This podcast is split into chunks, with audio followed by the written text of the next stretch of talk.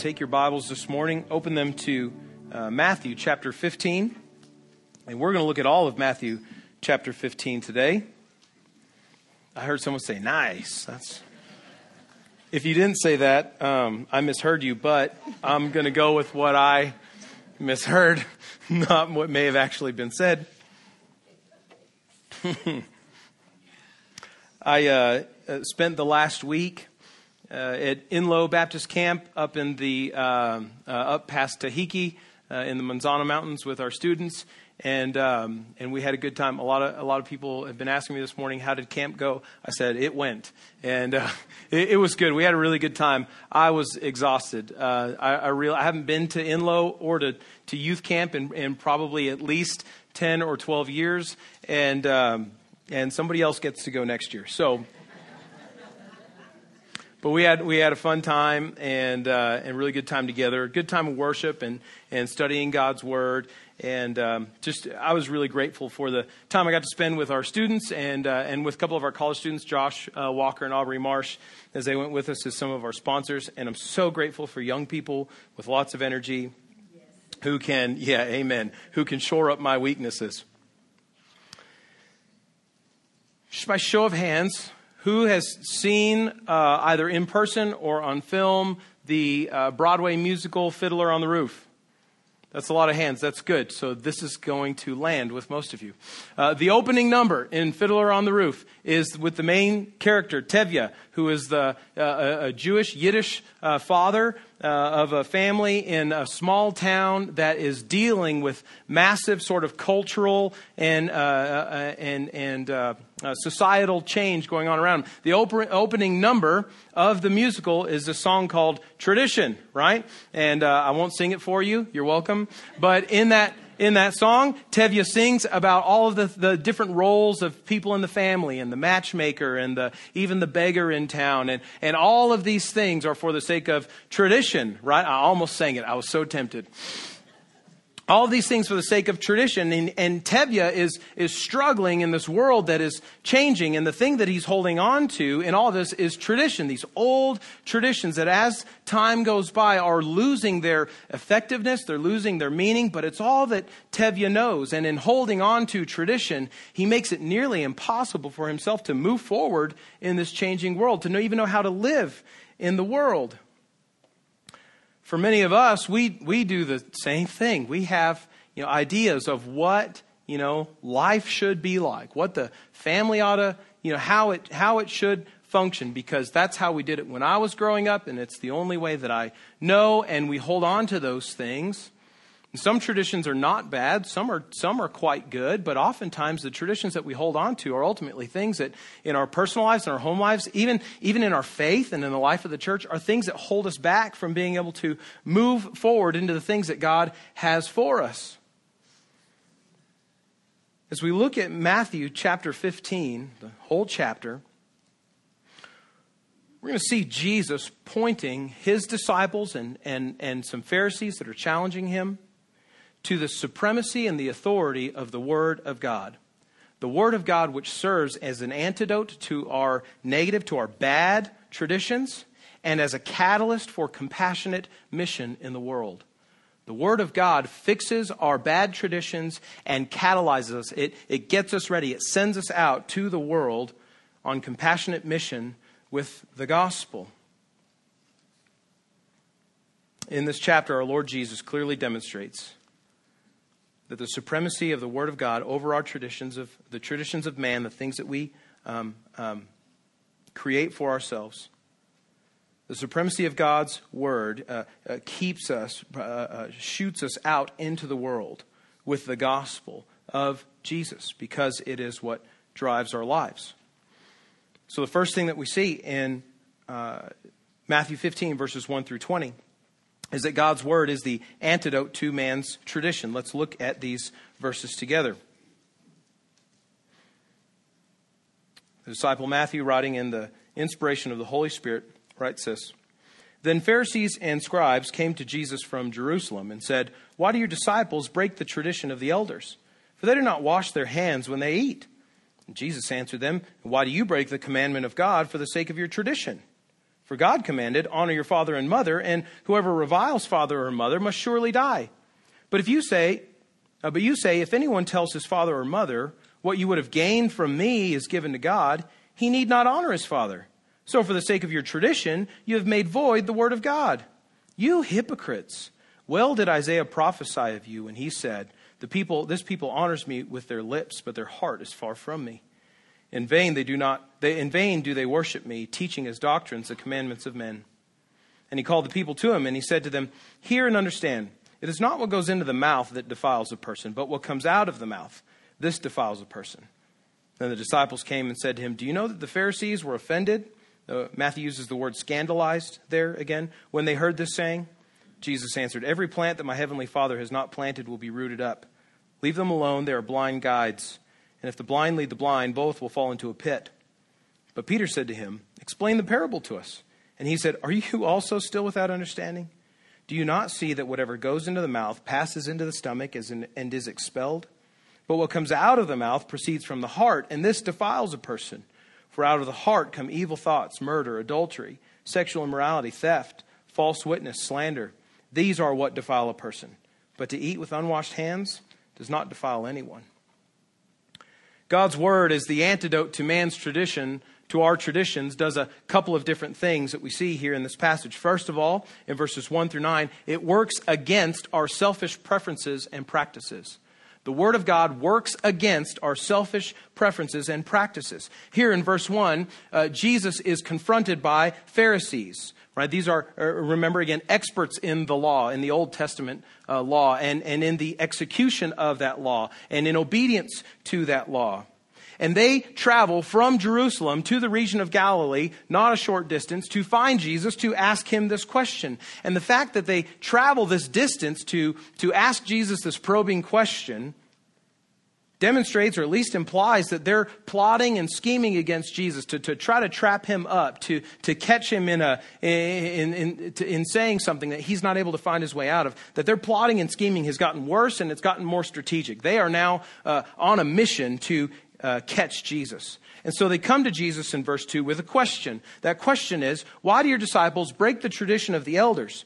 Because they don't wash their hands before they eat. The question at hand this question by the Pharisees and their problem with the disciples indicates their preference for the tradition of the elders over the law of God. Their question for the disciples is not about something that God has said, it's about something that the elders, that, that rabbis, respected rabbis, trusted rabbis have come up with over time. Now, the tradition that they're referring to here is not part of the, the cleanliness law of Leviticus in the Old Testament but a tradition of rabbis that had come much later. In fact, there were several of these traditions that had been codified by rabbis by about the year 200 AD in a, a volume called the Mishnah. And if you really care that much, you can Google it and you can read it.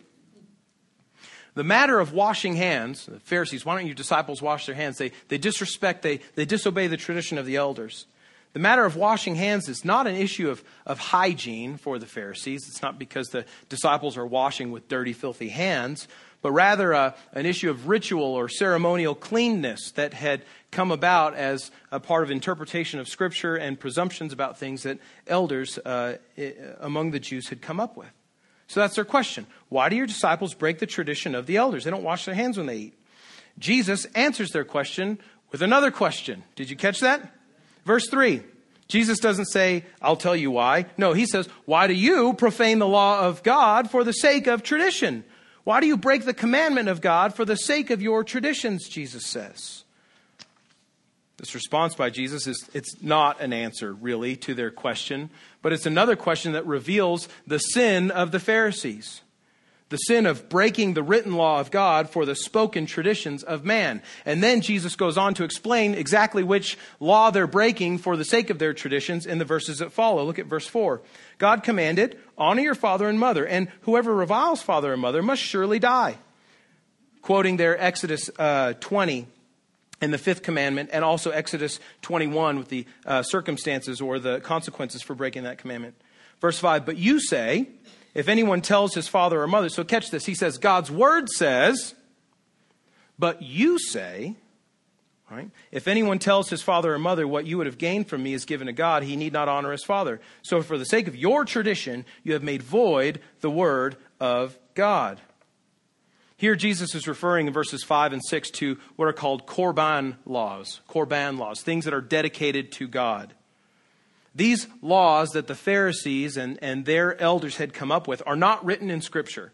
But they allowed a Jewish individual, while they were still alive, to dedicate certain monies or possessions, some of their assets, to go to the temple upon their death. However, while they were still alive, they could continue to use that money or those possessions to live off of until they died. So, say I have a $100. That sounds about right. That's about all I have. I said, I, when I die, I want my $100 to go to the church. But in the meantime, um, I'm going to use that $100 to pay my bills and buy food and things like that. Okay? So that if I use up the $100 before I die, nothing goes to the church, right? But still, I dedicated it, you know, at that point. Yeah, it makes a lot of sense, right? So, in dedicating their money this way, they gave themselves, the Pharisees, the Jews that would practice these Korban laws, gave themselves an excuse to not use those funds to care for their aging or ailing parents. Saying essentially, sorry, dad, sorry, mom, anything I could have used to help with your medical bills, to buy you food, to fill your pantry, all that money's already been dedicated to the temple. I can't, I can't use it for you. You're on your own. The hypocrisy of the Pharisees is, is fully revealed by Jesus when he says, So, for the sake of your tradition, for the sake of your practices, your preferences, the things that you want to do, you have made void the Word of God. He isn't just, Jesus isn't just addressing the one tradition of hand washing here. He's addressing all of their traditions as a whole in the way that he answers their question. He's addressing the way that all of their traditions um, uh, work against the authority of God's Word and he's lifting up, he's pointing out to them the supremacy and authority of God's spoken word over and against the traditions of man. The importance of God's written word is underscored here in these verses by Jesus. The, the Bible, friends, the Word of God, the spoken Word of God, these 66 books compiled in this library that we carry around with us everywhere we go, that is to be our final governing authority on all things related to salvation and godly living. There is no other authority, there is no greater authority, there's nothing that surpasses or supersedes the authority of God's Word.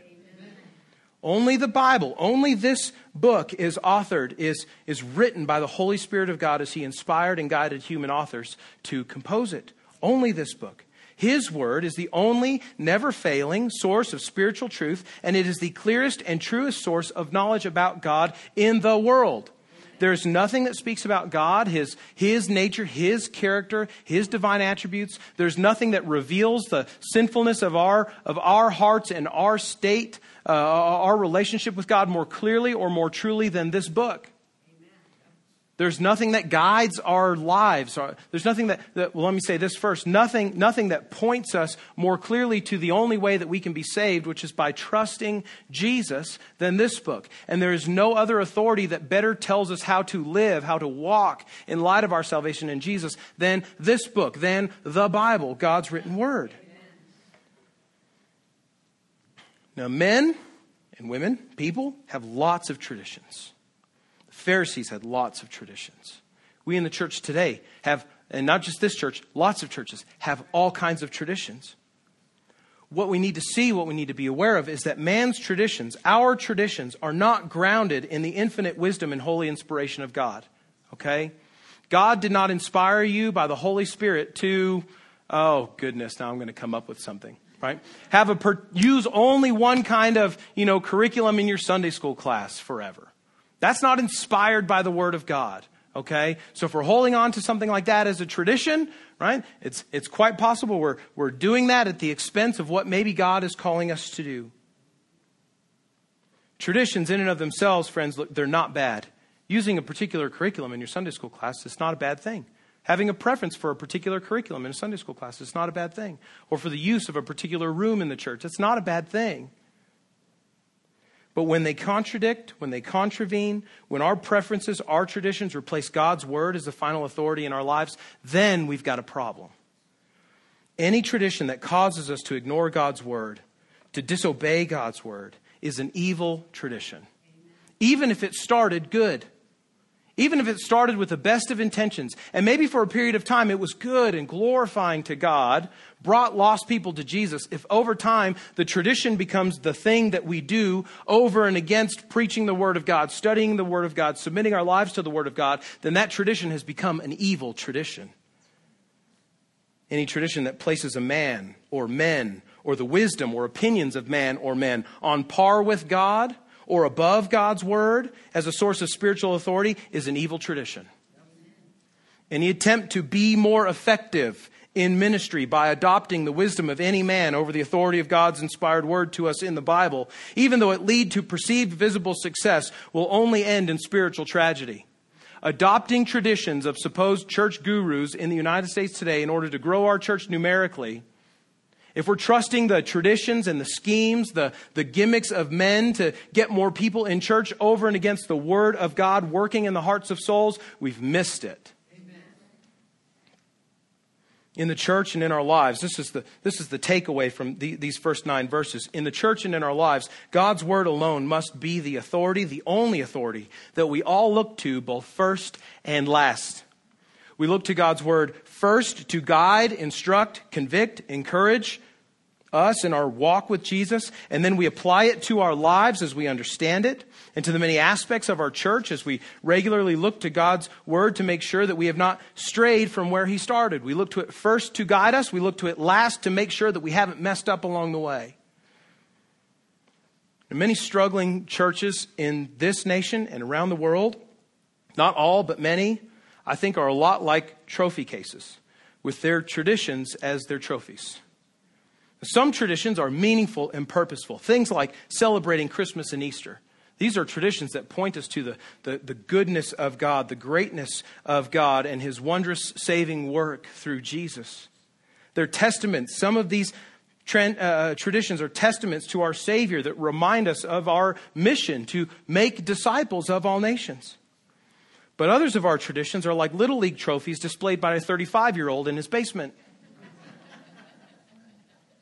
They have no function but to point back to days long gone, to entertain nostalgia, to distract from the importance of growing up, of maturing, of working hard in the present moment. Christian, what are the trophies you're dusting that are not central to the Word of God or effective for fulfilling the work of God in the Great Commission? What Little League trophies do you have in your life? What, what traditions do you have that, that all they do, all they serve to do is be a thing to dust and to show off to people? Church, collectively, we who are members of First Baptist West Albuquerque, what are the traditions or habits that we hold on to that are maybe relics of a bygone era? Are, are, are there, are there presuppositions or assumptions about what the church should be or what people who are in church should look like or be like or where they should come from? Are there traditions about the, the songs we sing or the way we preach or where the pastor stands? Are there things like that that we're holding on to that are that, that we're making a big deal? We're dusting those trophies rather than focusing on the Word of God and allowing it to transform us? Maybe some of these things were helpful, really helpful in the past for getting the gospel to the lost. Maybe some of these traditions were really helpful in the past for developing our, our spiritual discipline. But now they've just become the things that we waste precious time dusting and polishing while the world goes on lost and dying. Um, Thom Rainer, who's the, the president uh, and CEO of uh, Lifeway uh, Christian Ministries, they're the uh, publishing arm of the Southern Baptist Convention. A couple of years ago, he wrote down the top 10 most hotly contested traditions in the church today. These are, some of these are trophies that we are dusting and polishing for no good reason, okay? Worship and music style. Number one, he says, though I have noted elsewhere that this issue is not as pervasive as it once was, it is still number one.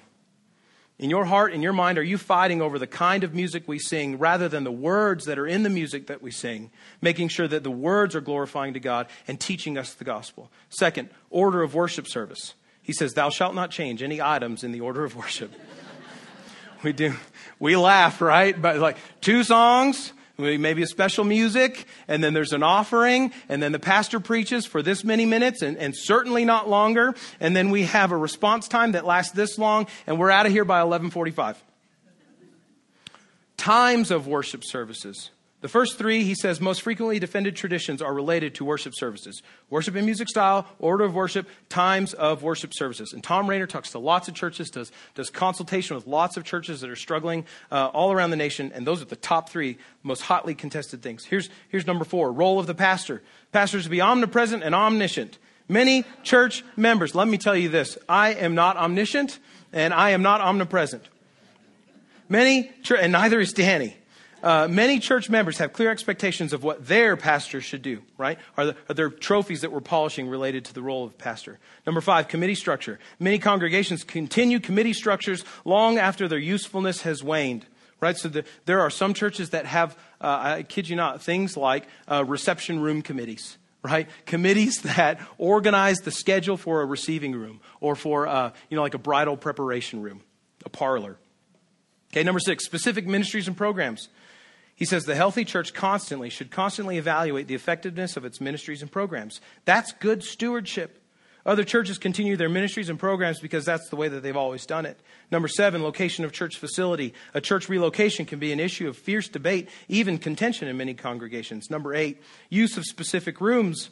Some of the more frequently named rooms are the worship center, the parlor, the gym, the kitchen fellowship hall, right? On and on, and all the committees that go with each room.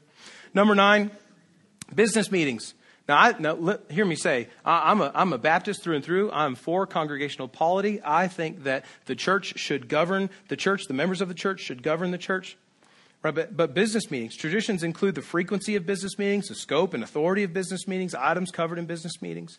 Number 10, staff ministry descriptions. Some churches insist, by tradition, on having the same staff positions with the same titles and the same ministry descriptions, even though the needs of the congregation has changed dramatically. Are any of these trophies in our personal trophy cases that we're polishing and dusting for no good reason? Are any of these trophies in the trophy case of our church that we're polishing and dusting for no reason? Things that are not that, that we're spending time on that we're not actually giving to the to the proclamation of the gospel and to evangelistic efforts to getting the gospel to people who need to hear it? Are we spending more time polishing our trophies than we are with people one on one, walking in God's word together and discipling relationships? So then it's on the basis of the supremacy of God's word over man's wisdom and over man's tradition that Jesus then demonstrates that, secondly, the word of God in verses 10 through 20 reveals our sinful hearts, our sinful hearts that come up with all sorts of traditions. We see in verses 10 and 11 and 16 through 20 that the mouth is the betrayer of the heart. Jesus continues on this issue of cleanness and uncleanness, right? Hands being clean or not, defiling a person, that the Pharisees have introduced by their hand washing accusation. He says, It is not what goes into the mouth that defiles a person, but what comes out of the mouth. This defiles a person. And then in verse 18, but what comes out of the mouth proceeds from the heart, and this defiles a person. For out of the heart come evil thoughts, murder, adultery, sexual immorality, theft, uh, false witness, slander. These are what defile a person. But to eat with unwashed hands does not defile anyone. Jesus here states the obvious that the traditions of man about hand washing before you eat do nothing to fix the heart condition of man. Whether the disciples wash their hands before they eat or don't doesn't make them any more or any less holy in the eyes of God. Jesus even says that eating unclean foods does not defile a person.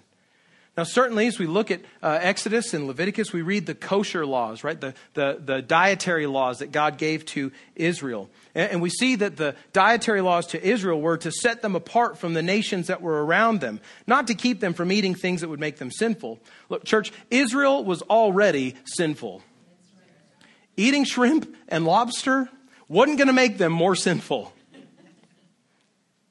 eating specific foods, following certain rituals, none of this makes a person more holy or less holy. None of these things make a person uh, uh, spiritually clean or defiled. Indeed, certainly. Every person, by Jesus' standard, is already defiled. We are already sinful because out of our mouths come all sorts of indicators of the depravity of our hearts. Our mouths betray our hearts all of the time because with our mouths we communicate our evil thoughts. We speak murderous things. Our hearts have adulterous thoughts. We make crude, crass jokes. We show, we speak of our selfishness. We bear false witness. We lie about people. We say evil things and gossip about folks. all of the things that come out of our mouth, all the things that we say, come from your heart. So, in this, Jesus is instructing the disciples and the crowds to see their real need. Not to have clean hands and a clean mouth, but to have a new heart. God's word is replete with declaration that our greatest problem, our greatest problem, is sin that is in each of our hearts. Your greatest problem, friend, is not your health concern today. Your greatest problem is not your financial need. The greatest problem in the world, the greatest evil in the world today is, is not this humanitarian crisis in Syria or geopolitical uh, adversity between the United States and Russia. Those are not the greatest problems in the world today. The greatest problem in the world today is sin in the hearts of men and women. The very law of God, which is written to us, which we have in Exodus, Leviticus, and Deuteronomy, only necessary. The laws of God are only necessary because of Israel's all, uh, already present disposition to sin. Their hearts are turned to sin. Look at Romans chapter 3, verses 9 through 20, quickly. I'll read it. If you uh, catch up, awesome. Romans chapter 3, verses 9 through 20. Paul says, What then? Are we Jews any better off? No, not at all. For we've already charged that all, both Jews and Greeks, are under sin as, as it is written. And here he quotes uh, Psalm 14 and 53. None is righteous, no, not one. No one understands. No one seeks for God. All have turned aside. Together they have become worthless. No one does good, not even one. Their throat is an open grave. They use their tongues to deceive. The venom of asps is under their, lips. Their lips. The mouth is full of curses and bitterness. Their feet are swift to shed blood. In their paths are ruin and misery, and the way of peace they have not known. There is no fear of God before their eyes.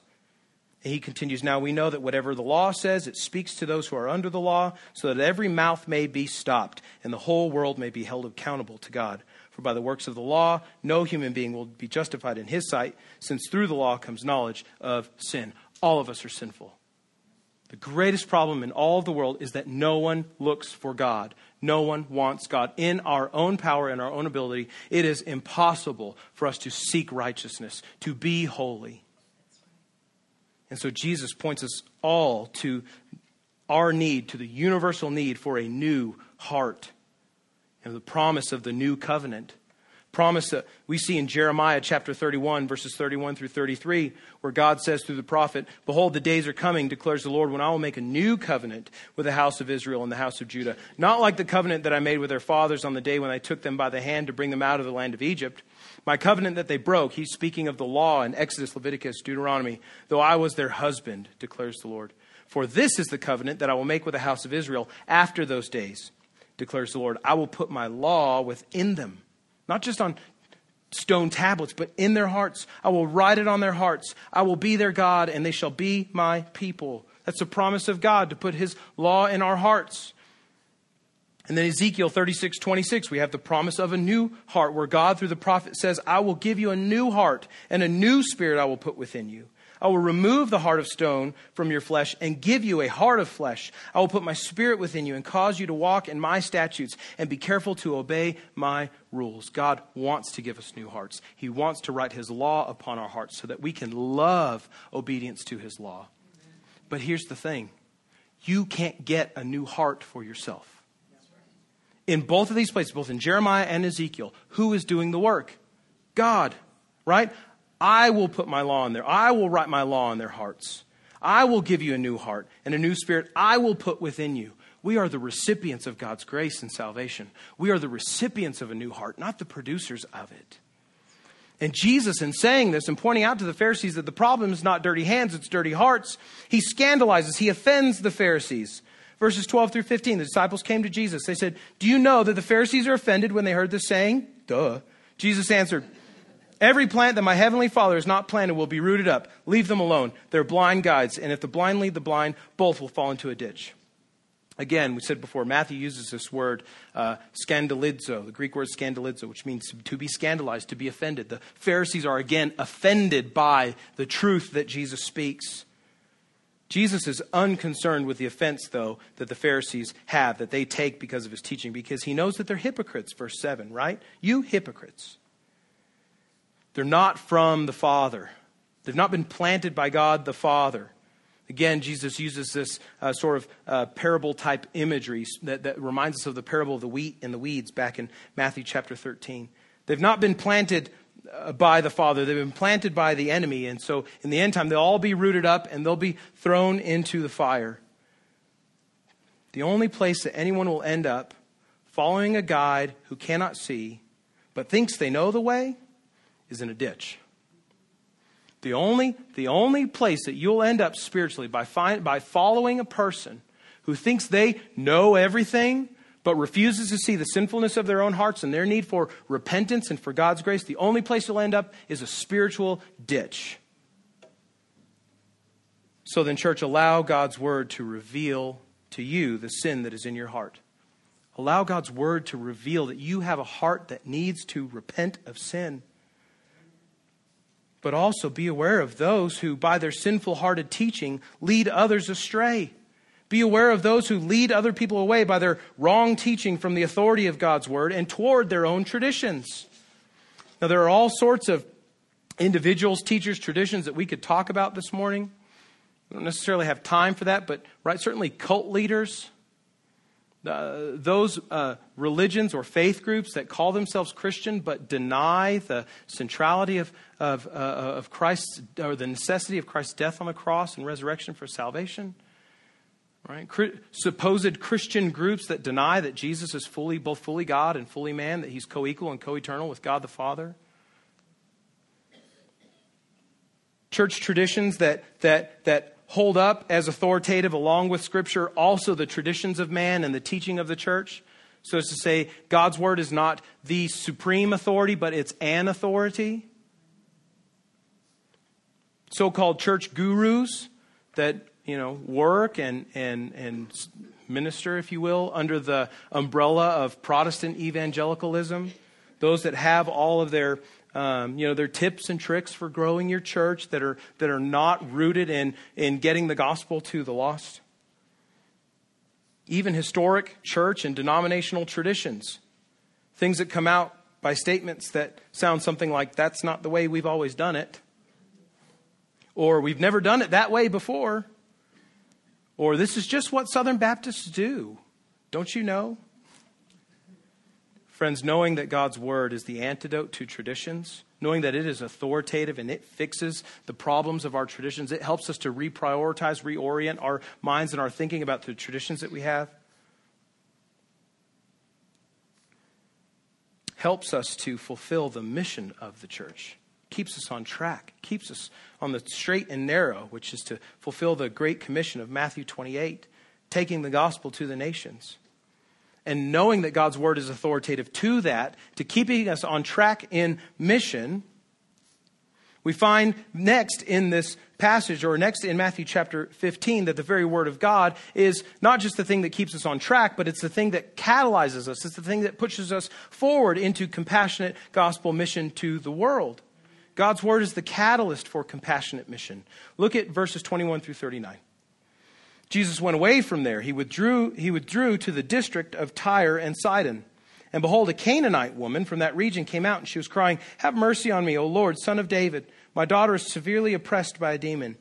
But he did not answer her a word. And his disciples came and begged him, saying, Send her away, she's crying after us. Jesus answered, I was sent only to the lost sheep of the house of Israel. But she came and knelt before him, saying, Lord, help me.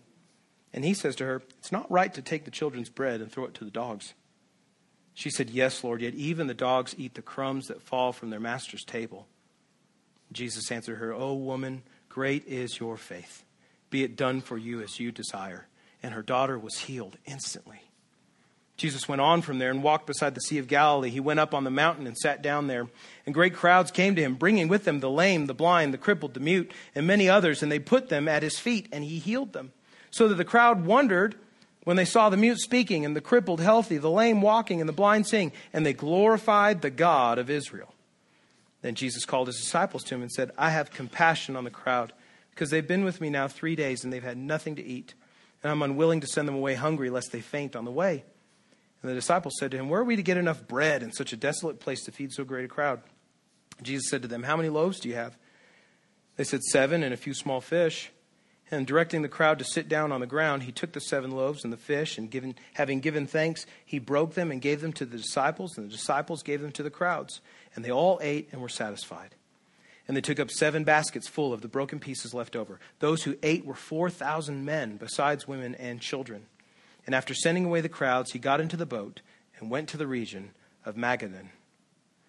God's word is the catalyst for compassionate mission. First, because it communicates God's redemptive plan for the nations. It communicates God's redemptive plan for the nations. Now, having used this question of clean and unclean hands to reveal that the only universal spiritual need of every person is to have a new and a clean heart, a heart that is changed by God, Jesus then defies the traditions of the, uh, uh, uh of the elders about cleanliness and all those things by traveling to an unlikely place and interacting with an unlikely woman. He leaves the region of the Sea of Galilee. He goes to Tyre and Sidon, which are two uh, uh, cities that have always been associated with Gentiles, with non Jews. And there he meets a woman, a Canaanite woman, who asks him a question, who has a request for Jesus in, verses, uh, uh in verse 22. Have mercy on me, O Lord, son of David. My daughter is severely oppressed by a demon. These two cities that Jesus goes to, Tyre and Sidon, where he meets this woman, are just at the edge of the boundaries of Israel's national borders, on the, on the northern edge. But they were always associated with the pagan nation Canaan. The, those people that occupied the promised land before the Israelites uh, came in and conquered the nation and, and, um, and dispossessed the land. In Mark chapter 7, verses 24 through 30, we have the same story of the same woman. And there, Mark points out the woman's uh, present nationality as Syro-Phoenician. Because Canaan wasn't a nation anymore. So Mark calls her a Syrophoenician woman, a Gentile. But Matthew uses this term Canaanite intentionally. And in so doing, he points out the historic difference between her people and the Jews. This woman is, an, is uh, uh, by the traditions of the Jews, an unclean woman. And so she addresses Jesus. And in addressing Jesus, she confesses who he is, his identity. Look at that. Have mercy on me, O Lord, son of David. This confession of Jesus seemed to indicate that she, in some way, understands the messianic nature of Jesus' ministry and identity. That he is, he is the one that God has promised to the Jews, to redeem the Jews, to save the Jews. It's the same term. Jesus the Christ, son of David, is the same term that's used in Matthew 1 1 when, when Matthew says this is the genealogy of Jesus. He's the son of David, he's the Messiah. It's the same confession by two blind men in Matthew chapter 9, verse 27, where they say the same thing as this woman Have mercy on us, son of David. In Matthew 12, 23, it's a question that Gentile people are asking uh, uh, about Jesus, or excuse me, not Gentile, but Jewish people asking about Jesus after he healed a demon possessed person. They say in Matthew 12, 23, could this be the son of David? And now, here for the fourth time, we have another person confessing Jesus as the son of David, the Messiah, the promised Savior of the world. Have mercy on me, Lord, son of David, she asks. And what does Jesus do? He denies her request three times. Verse 23. She uh, makes her request, but he did not answer her a word. And his disciples came and begged him, saying, Send her away. She's crying out after us. Jesus doesn't even answer this woman a word. Are you taken back by that? Are you shocked by that? Are you bothered by that? Are you asking what's going on here? Is Jesus, can he really be so callous? Can he be so hard? We remember he healed a, a Gentile centurion servant in, in chapter 8 without any issues at all. So why would he here then deny this woman's request? The disciples, uncomfortable by the persistence of the woman, they asked Jesus to just send her away. Right? Jesus, she keeps coming. She keeps pleading. Just send her away so she'll leave us alone? And in response to that, he denies her request a second time in his response to the disciples. He says, I was only sent, in verse 24, to the lost sheep of the house of Israel. What is this? Jesus, that's harsh, man. Seriously? How can this be true? He healed a centurion Gentile's son or servant. And, and he's healed two Gentile demon possessed men in, in uh, Matthew chapter 8. So why won't he heal? Why won't he even address this Gentile woman who acknowledges that he's the son of David, that he's the Messiah? That's not all. Verse 26. She comes, uh, verse 25, she came up before him and said, Lord, help me. She pleads again. And Jesus' response to her is, a, is he's not just ignoring her, he's not giving explanation to the disciples. Now he addresses her personally. He says, It's not right to take the children's bread and throw it to the dogs. So as to say, it's not a good thing to take what is for the people of Israel and give it to those who are not from Israel. I'll give you a second to pick your jaws up off of the floor. What is Jesus doing? Is he calling this woman a dog? There was amongst Jews at that time a habit of calling Gentiles dogs because they were not people of Israel. They were, they were second class, they were less than. They used this Greek word kuon, for, uh, which means dog, to, to refer to Gentiles, non Jewish people. Called them dogs because they didn't have the law of God. They're called dogs by the Jews because they were not God's chosen, they were not God's children. But interestingly enough, Jesus doesn't use the word kuon, as, uh, which, which implies a stray, sort of mangy, feral dog. He uses a different term for dog, kunarion, which means a little dog, a house dog, a domesticated pet. So he's not saying it's not right to take the children's bread and throw it to the mangy animals in the street. He's saying it's not right to take the children's bread and, and throw it to Fido. And she responds in verse 27 Yes, Lord, but even the dogs eat the crumbs that fall from the master's table. This is why Jesus keeps pushing and pressing and ignoring the woman to get this expression of faith and understanding of God's purposes in the Messiah through Israel. God's gift of the Messiah, God's gift of the Son of David to Israel, is for Israel first, yes, as God's chosen people. But the overflow of the blessing of the Messiah to Israel is that he will, through Israel, be a blessing to the Gentiles as well. Genesis chapter 12, verse 3. God calls Abram to leave his home and go to the land that he's going to show him. He gives this promise to Abram, and at the end he says, In you all the families of the earth shall be blessed that is through Israel, all people will have the blessings of God that are also to Israel. One scholar writes this that the faith of the Gentile woman here in this place sets itself unconditionally under the messianic lordship of Christ, of Jesus. And in this unconditional quality, it receives the acknowledgement and promise of Jesus. Verse 28 O woman, great is your faith. Be it done for you as you desire and her daughter was healed instantly. Finally, in verse 28, we see the point of Jesus' questioning and prodding and ignoring of this woman. He wants to highlight her faith in the overflow of God's blessing to Israel through him. She, this Gentile woman, having declared that the blessing that is to the nations from God through Israel also demonstrates her faith in the God of Israel, whose heart is for the nations. She understands the promise to Abram rightly. Yes, Lord, but even the blessing to the Jews is to bless the nations. Even the, even the household pets eat the crumbs that fall off of the children's plates. And so, when this is made clear, when this confession of who Jesus is and, and this right understanding of the scriptures is made clear through this woman's confession to the crowd and the disciples, Jesus commends her faith and immediately heals her daughter. Jesus isn't doing, he isn't ignoring this woman to be mean. He's not ignoring her to be calloused. He's not saying the things that he's saying to be a jerk. He's doing it to pull out of her the confession of faith that he wants to highlight for the disciples to see. That the gospel, that the Messiah is not just for the Jews, that the blessing that he brings is for all people, and that that is what God's authoritative word has always proclaimed. So, friends, whether you're a Jew or a non Jew by birth, Put your trust in Jesus. Put your trust in the Messiah, who is God's blessing to the nations for the forgiveness of their sins. Certainly, just as there's no room for anti Semitism in the Christian life, there is no room for hatred or disregard for the people of any other nation or ethnicity. I say that again. In the life of the church, there's no room for anti Semitism, that is to be anti Jewish, and there's no room to be anti any other ethnicity or nationality.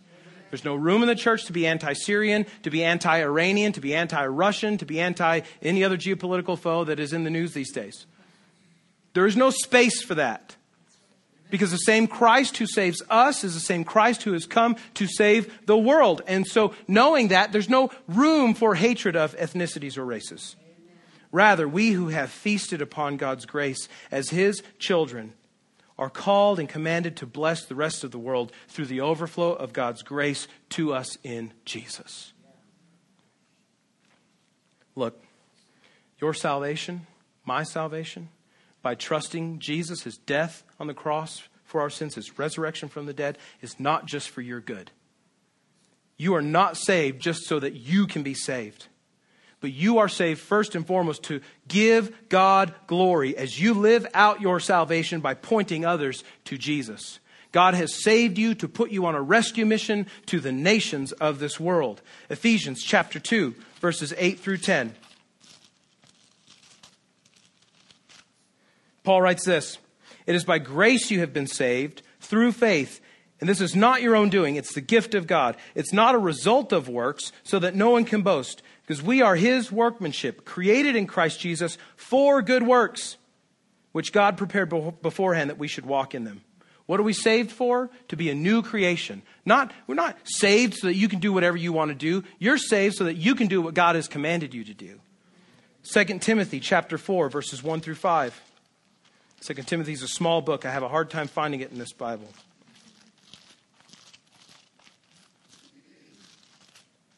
Second Timothy chapter 4 verses 1 through 5 paul says this to the to the young pastor timothy i charge you in the presence of god and of christ jesus who is to judge the living and the dead and by his appearing and kingdom uh, in his kingdom preach the word be ready in season and out of season. Reprove, rebuke, exhort with complete patience and teaching. For the time is coming when people will not endure sound teaching, but having itching ears, they will accumulate for themselves teachers to suit their own passions, and will turn away from listening to the truth and wander off into myths. But as for you, always be sober minded, endure suffering, do the work of an evangelist, fulfill your ministry. Christian, what are you saved to do? Not to just be saved. You are saved to glorify God in the proclamation of the gospel, doing the work of an evangelist in the world. Evangelism is not just the task for preachers. It's not just a task for deacons and church leaders. Evangelism is the task, is the mission for the church.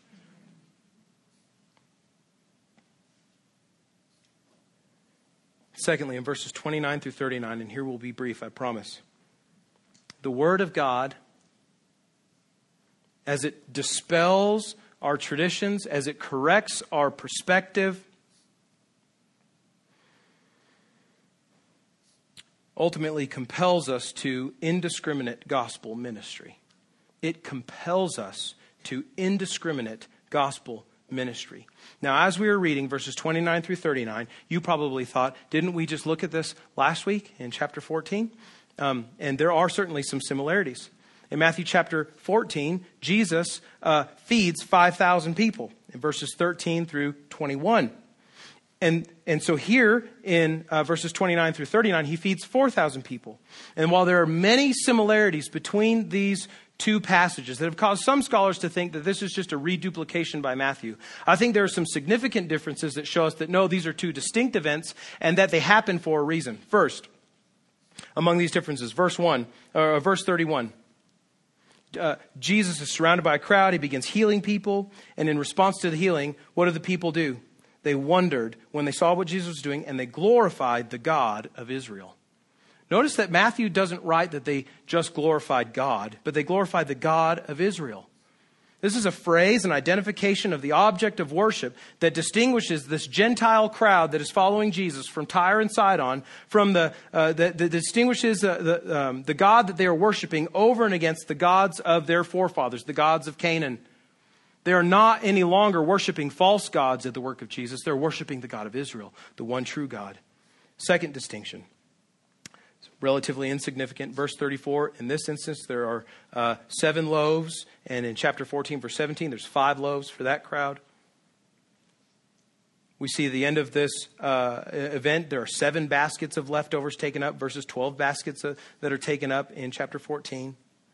The numbers of people that are served are different. There are 4,000 men plus women and children here in chapter 15 uh, versus the 5,000 men plus women and children uh, that were served in uh, Matthew chapter 14. Now, differences aside, the point of this passage is that as the Word of God is what, uh, because the Word of God is what drives the mission of Jesus, right? a right understanding of God's Word over human tradition It enables followers of Jesus to see that the intent of God, uh, to see the intent of God in sending his Messiah through Israel is to bless the nations through them and their Messiah. Note, note, note this Jesus is feeding a crowd of Gentiles to virtually the same magnitude as he did a crowd of Jews in chapter 14.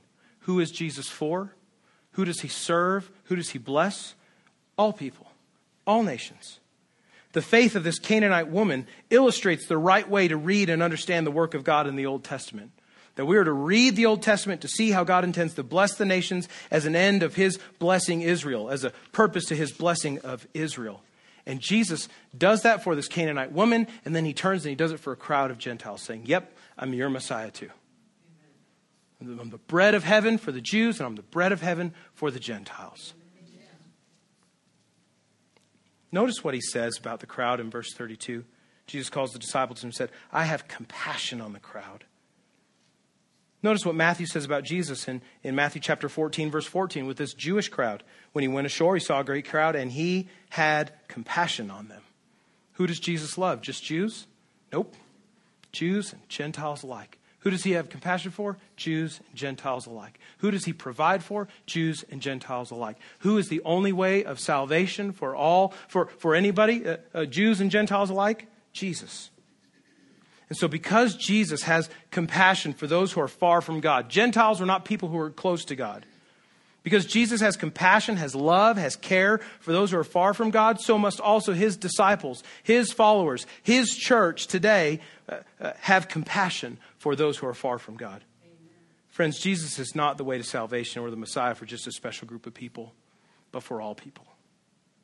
He's for the Jew and the Gentile. He's for the man and the woman. He's the only way of salvation for the white collar millionaire and for the homeless transient. He's the only one who can change the hearts of the stay at home mom and the career politician. Lord, please do that. Jesus is no respecter of your citizenship in this nation or any other because he died for all that anyone who turns from their sin and trusts in Jesus, who is the only sinless God man, whose death paid for our sin and resurrection secured our eternal life, will be saved. I don't care where you're from. I don't care what your background is. I don't care whether you're a man or a woman, whether you're old or young, whether you've got millions in your bank account or nothing when you go home today. I don't care whether you're from America or you're an immigrant to this country, whether you're documented or undocumented. There is one way to be made right with God the Father and your Creator, and it is by trusting Jesus, His Son, who had compassion so much so that he gave his life on a cross. He died the most inhumane, excruciating death imaginable so that our sins would be paid for. This is the message of salvation through the pages of the Bible. It's the good news. It's the gospel that we have the commission to take to all people, church. God's word changes our hearts, it challenges our preferences. It, it, it convicts us of, of unhealthy, evil traditions. And it is God's word that commissions us to the many nations of this word, world and compels us to proclaim the gospel with Christ like compassion for all people. Friend, maybe this morning your response to God's word needs to be that you trust this Jesus for the first time. You've, you've never trusted, but you know by your own, your own conscience tells you that you have done things that are wrong, that are immoral, that are an offense to a holy God. And maybe today you've seen Jesus in a new light and you've understood him as the, as the only one who can save you. And, and you're moved by the fact that he would even do that, even save you from your sins, make a way to do that. You want to trust him for the first time. Maybe that needs to be your response today. In a moment, I'll be here at the front to, to greet you, to pray with you, to counsel with you about how to do that. But, friend, maybe today, your response to this word, you're already trusting Jesus. Maybe today, what you need to do is repent of some, some trophies you've been dusting for a long time that are not helpful for getting the gospel out. Maybe you need to repent of holding on too tightly to some things that are, that are not primarily about God's word, but are about your preferences.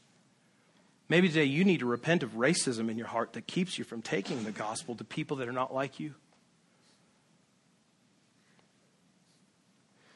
Whatever it is today, would you respond to God's word in obedience?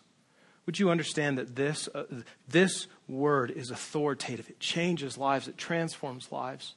The Jesus that is in this word has changed you if you are trusting him. And he wants to change the hearts of any who would turn from their sin and place their faith in him and in him only. Let's pray.